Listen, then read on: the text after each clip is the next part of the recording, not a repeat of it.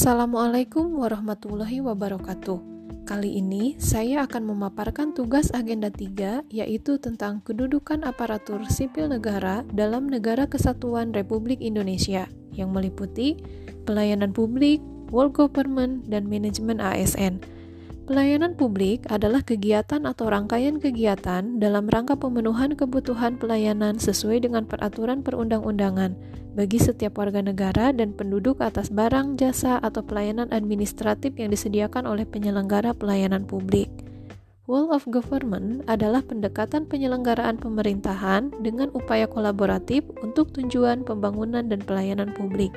Sedangkan manajemen ASN adalah Pengelolaan ASN untuk menghasilkan pegawai ASN yang profesional, memiliki nilai dasar, etika profesi, bebas dari intervensi politik, bersih dari praktik korupsi, kolusi, dan nepotisme.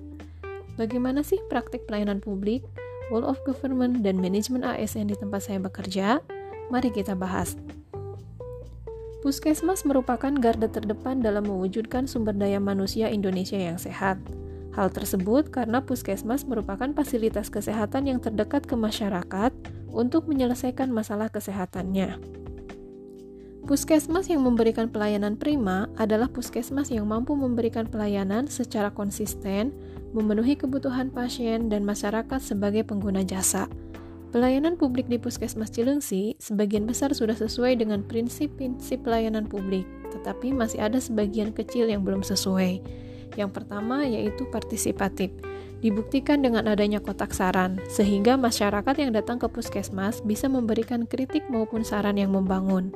Yang kedua, tidak diskriminatif. Pelayanan yang diberikan di Puskesmas Cilengsi tidak membedakan antara satu warga dengan warga lainnya, baik dilihat dari aspek sosial, ekonomi, ras, agama, dan lain-lain. Hanya ada prioritas yang bisa didahulukan yaitu bagi lansia, ibu hamil, dan kegawat daruratan. Yang ketiga, aksesibel. Pembangunan puskesmas di seluruh kecamatan merupakan upaya pemerintah dalam pemerataan pelayanan kesehatan. Dengan tersedianya puskesmas sampai pelosok, membuktikan bahwa puskesmas mudah diakses oleh siapa pun, termasuk puskesmas Cilengsi. Aksesnya sangat terjangkau, baik itu dengan kendaraan publik, dan gampang dilihat dan dapat terjangkau secara biaya juga.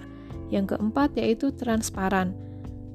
Transparan belum begitu berjalan karena masih banyaknya pengunjung yang belum memahami segala hal yang terkait dengan pelayanan publik yang diselenggarakan di Puskesmas Cilengsi, seperti persyaratan pendaftaran BPJS, prosedur pelayanan vaksin, biaya, dan lain sebagainya.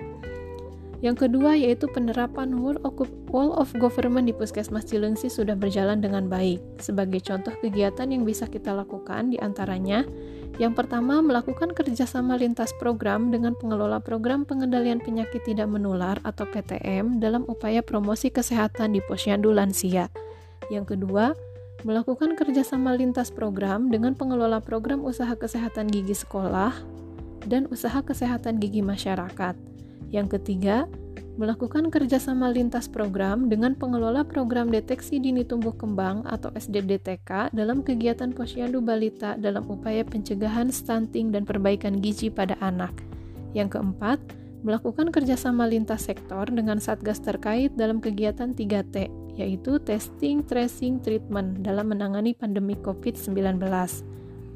Pendapat saya tentang pengelolaan ASN di instansi tempat saya bekerja masih jauh dari kata sempurna, karena masih banyaknya pegawai yang tidak sesuai dengan kualifikasi, kompetensi, dan kinerja di bidangnya, atau sesuai tupoksinya. Sebagai salah satu contoh, adanya tenaga bidan yang bekerja sebagai analis laboratorium dan sebagai pereka medis. Demikian pemaparan tentang pelayanan publik, Wall of Government, dan manajemen ASN di tempat saya bekerja. Terima kasih. Wassalamualaikum warahmatullahi wabarakatuh.